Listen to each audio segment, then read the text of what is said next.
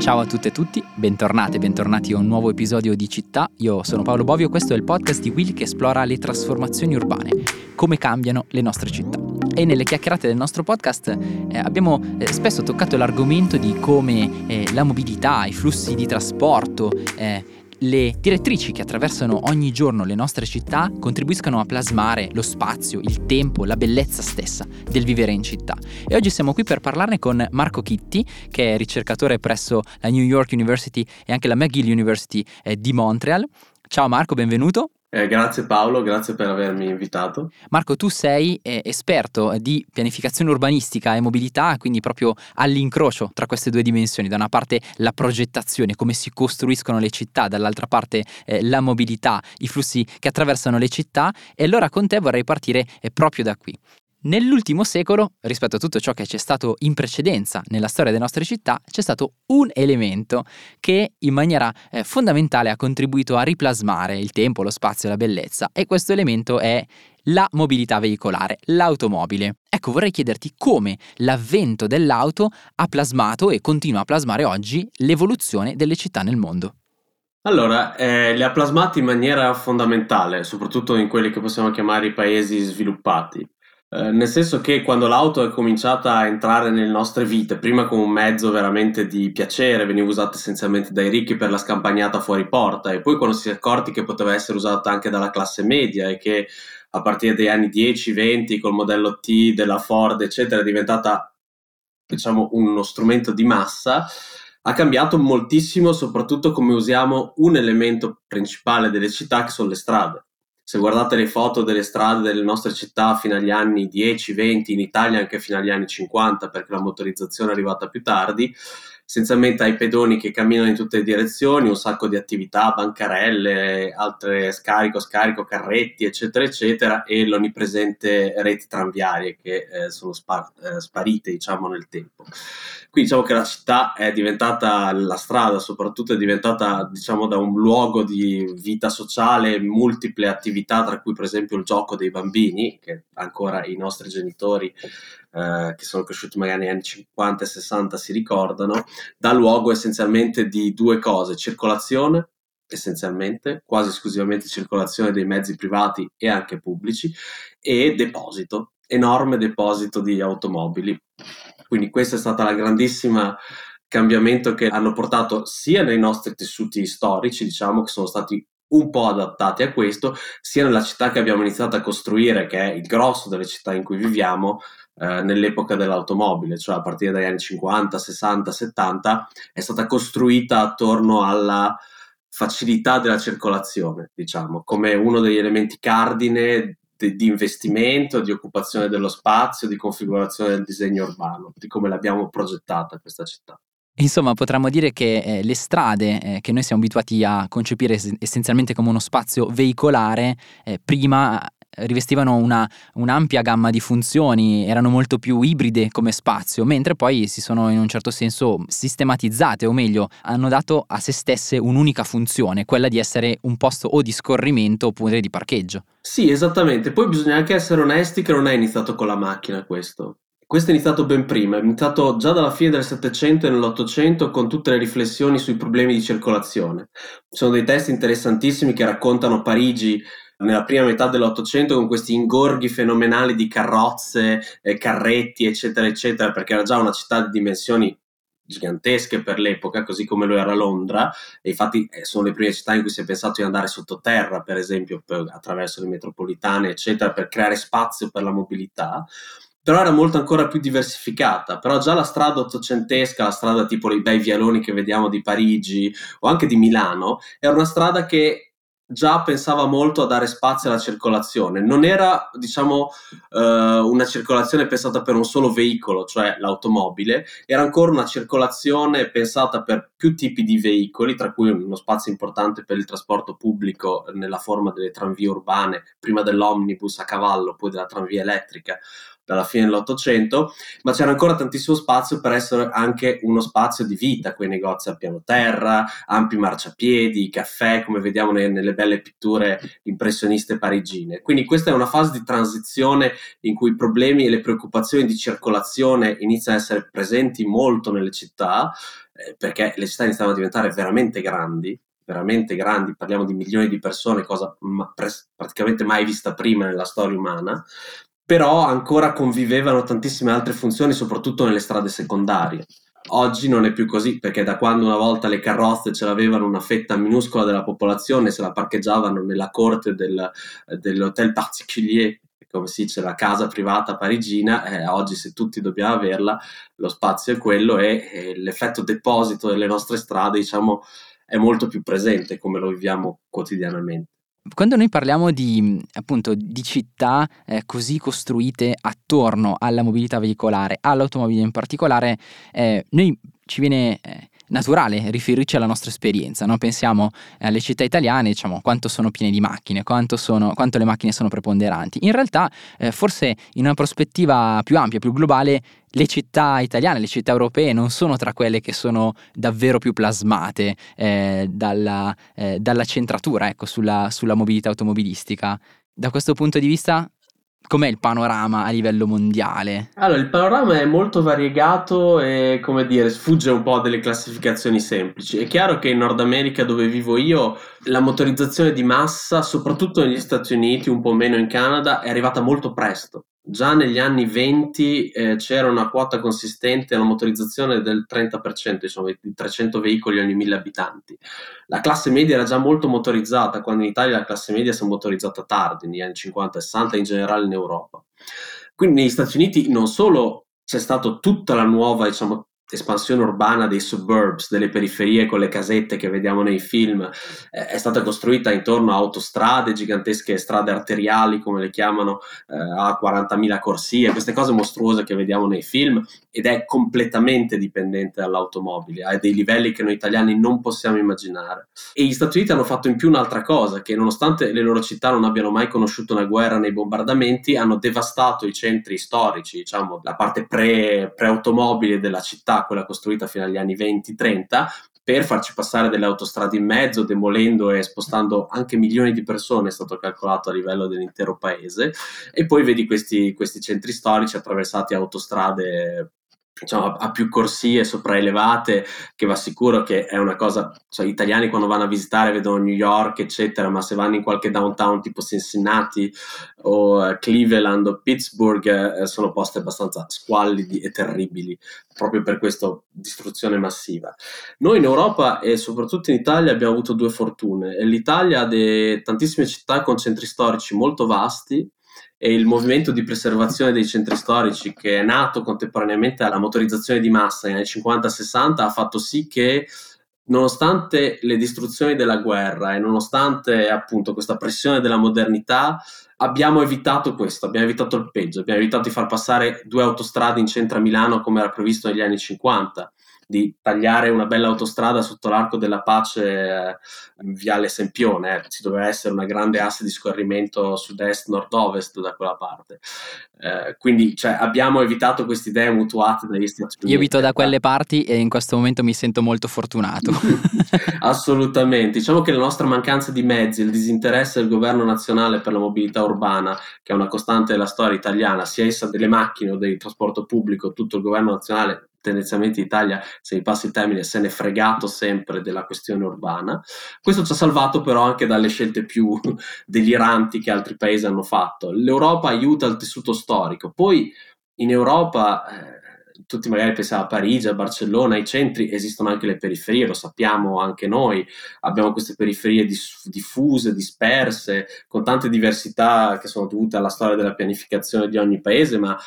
in Europa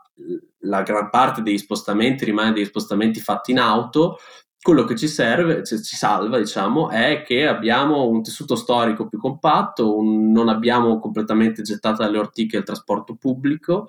e questo ci, ci, relega in una situazione intermedia, diciamo. Ecco, e qui hai già in qualche maniera anticipato una mia prossima domanda, che è proprio questa. Eh, quali sono dal tuo punto di vista le principali criticità degli attuali impianti urbani che, come ci hai raccontato, nel corso dell'ultimo secolo sono andati a plasmarsi eh, e a centrarsi molto di più sulla mobilità veicolare e in particolare sulla mobilità automobilistica? Beh, i, i, problemi, come dire, ci sono tante opportunità che la mobilità auto, diciamo, individuale del mezzo individuale a motore, cioè dell'automobile, ha aperto e tantissimi problemi che ha creato, come tutte le grandi innovazioni, soprattutto quando sono, come dire, sposate in maniera critica eh, dai decisori pubblici e dai pianificatori anche. Eh, c'è di sicuro dei, degli elementi di, eh, parli, vogliamo parlare dell'incidentalità, vogliamo parlare del fatto che non esistono più spazi pubblici per i bambini per giocare o per, anche per gli adulti o per chiunque, diciamo come dire, una monopolizzazione dell'uso di una risorsa molto scarsa che è quella dello spazio, che non è moltiplicabile, finisce. Oppure vogliamo parlare delle ricadute in termini di inquinamento per il, eh, per il motore a scoppio, il particolato, eh, nel senso, io vengo, sono di Bologna, abito in quell'orribile calderone che è la pianura padana, che eh, per sette mesi l'anno è in, uh, sfora tutti i limiti di PM10 e continuiamo ancora da 30 anni a parlare di emergenza. Quindi soprattutto ha un po' atomizzato questo tema, il tema dell'aria, ti interrompo per solo sì, per sì. Segnalare, segnalare a chi ci ascolta che il tema della qualità dell'aria in città è un tema che torna spesso in questo podcast e vi segnalo eh, a questo proposito l'episodio di qualche settimana fa con Riccardo Opte e Paolo Barbato che ne hanno, che ne hanno parlato. Scusa, era solo un inciso. No, assolutamente. Poi parliamo della qualità dell'aria, parliamo del rumore, eh, parliamo dell'incidentalità. Se parliamo delle, delle esternalità che eh, questo modello genera e soprattutto delle esternalità che genera un modello in cui non è che si è detto sì, l'auto è utile, ha tutta una serie di utilità, ma è l'unico mezzo mezzo, l'unico mezzo privilegiato è il primo pensiero in ogni tipo di considerazione di pianificazione urbanistica, eh, soprattutto nelle nostre società diciamo ipermotorizzate, però ci scordiamo per esempio che in quasi tutte, anche negli Stati Uniti, il posto più motorizzato di questo mondo, come il Canada, anche dove vivo, eh, questo, eh, nonostante tutto, c'è un 30-35% della popolazione, gli anziani, i giovani, eh, persone che hanno problemi, persone che non vogliono, cioè non è semplice guidare, che non hanno accesso al veicolo privato. Parliamo di un terzo della popolazione completamente scordata dalla pianificazione o pensato in maniera diciamo marginale. A questo punto passo subito però a chiederti eh, come si potrebbe superare l'impianto attuale? Eh, ultimamente si sente molto parlare nelle discussioni delle città, emerge questo, questo, nuovo termine che è quello della post-car city. Insomma, ultimamente nel dibattito pubblico, forse nel dibattito accademico diffuso eh, da qualche anno in più, ma eh, vorrei chiederti, quando si parla di post-car city, di che cosa si sta parlando veramente? È qualcosa che si sta già sperimentando e se sì dove? Quali sono le esperienze più innovative? Allora, in realtà la post-car city sono tantissime cose.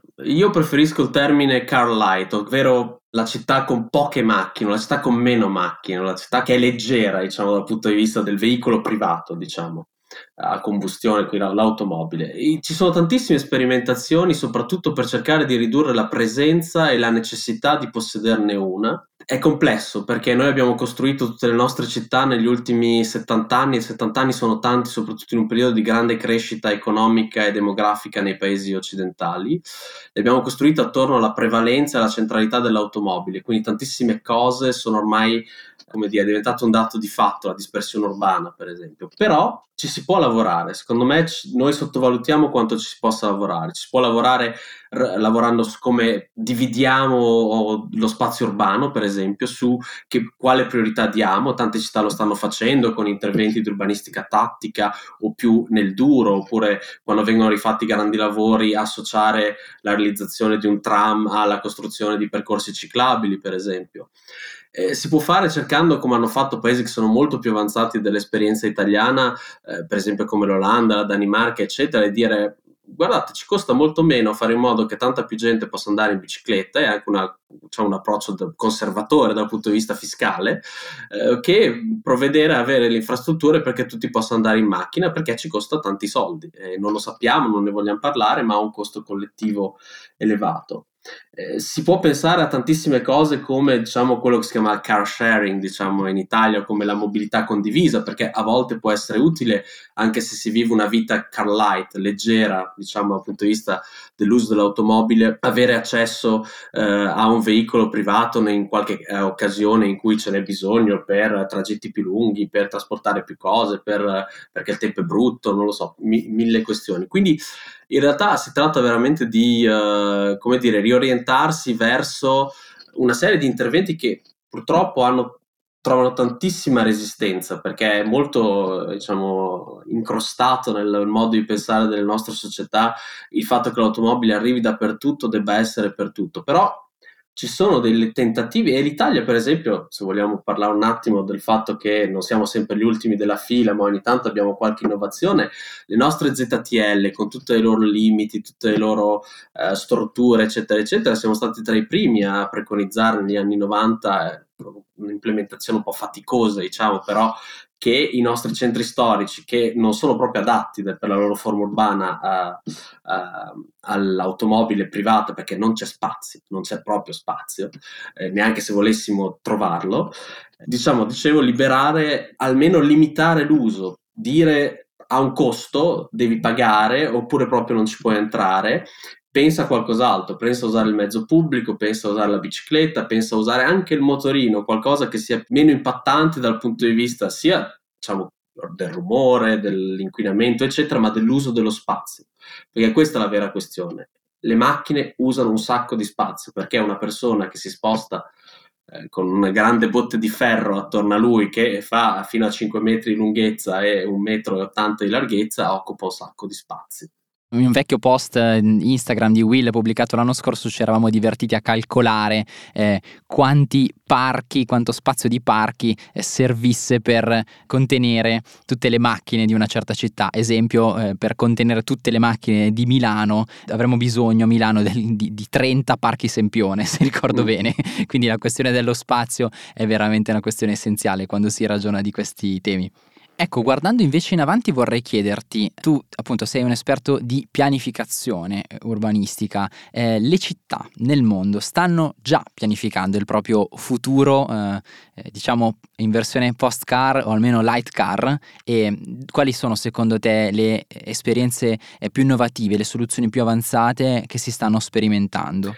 Ma ci sono tantissimi esempi in realtà e secondo me soprattutto sono interessanti quelle città che si stanno muovendo rapide, quelle città che non è che fanno anni e anni a discutere di una cosa. E, eh, per esempio, ultimamente Parigi. Parigi non era una città che era assolutamente ostile alle biciclette. Cioè, dieci anni fa Parigi è una città che aveva un ottimo trasporto pubblico, la gente si muoveva moltissimo a piedi perché è compatta, però era una città che per le biciclette era infernale orribile, piena di traffico, piena di motorini. Rivoluzione rapidissima, volontà politica negli ultimi pochissimi anni, accelerata dalle le corona le chiamano, le piste ciclabili durante il coronavirus, perché i trasporti pubblici erano disertati dalle persone.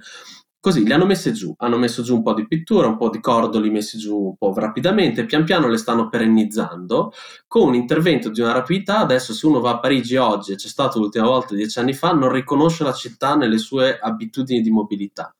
Rapidissima, un cambiamento sempre imperfetto come tutti i cambiamenti urbani, ma molto rapido.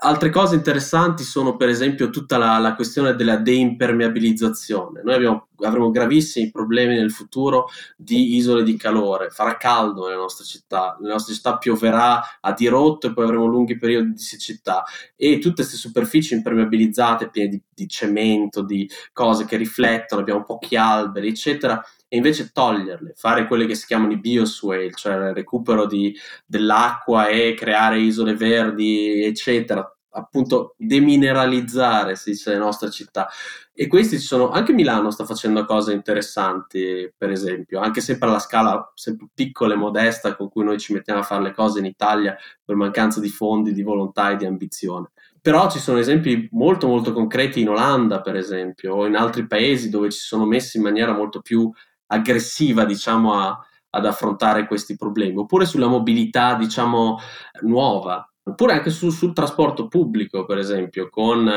diciamo, le metropolitane automatiche, su questa è una cosa su cui Milano, per esempio, è abbastanza avanti, o per esempio innovazioni che non sono innovazioni tecnologiche a cui eh, che sono così affascinanti come quelli, ma per esempio l'approccio alla costruzione degli orari e del servizio ferroviario svizzero, il loro Taktfahrplan, come lo chiamano, cioè l'orario cadenzato e integrato per cui si minimizzano i tempi di coincidenza ed è facilissimo spostarsi usando una singola app che ti permette di girare ovunque attraverso tutti i trasporti pubblici del paese in maniera seamless, come diremmo in inglese, in maniera facile, senza avere troppe complicazioni della testa. Quindi se abbiamo voglia di guardare attorno e diciamo che l'accademia, anche quella italiana, ci guarda attorno e, e alcuni amministratori per fortuna lo fanno, c'è tantissima innovazione che si fa un po' ovunque nel mondo però bisogna avere un po' di volontà, diciamo, di eh, rompere le scatole a qualcuno che inizia a lamentarsi perché facciamo la guerra alle macchine, perché sta cambiando tutto e non pensa alle persone. Diciamo che la nostra società è talmente costruita attorno a, a certe attese da parte di una parte della popolazione che non, so, non è un cambiamento, è un cambiamento che ha tanta opposizione politica, non, le, le, barriere sono di tipo politico e sociale, non sono barriere di tipo pratico e tecnologico al cambiamento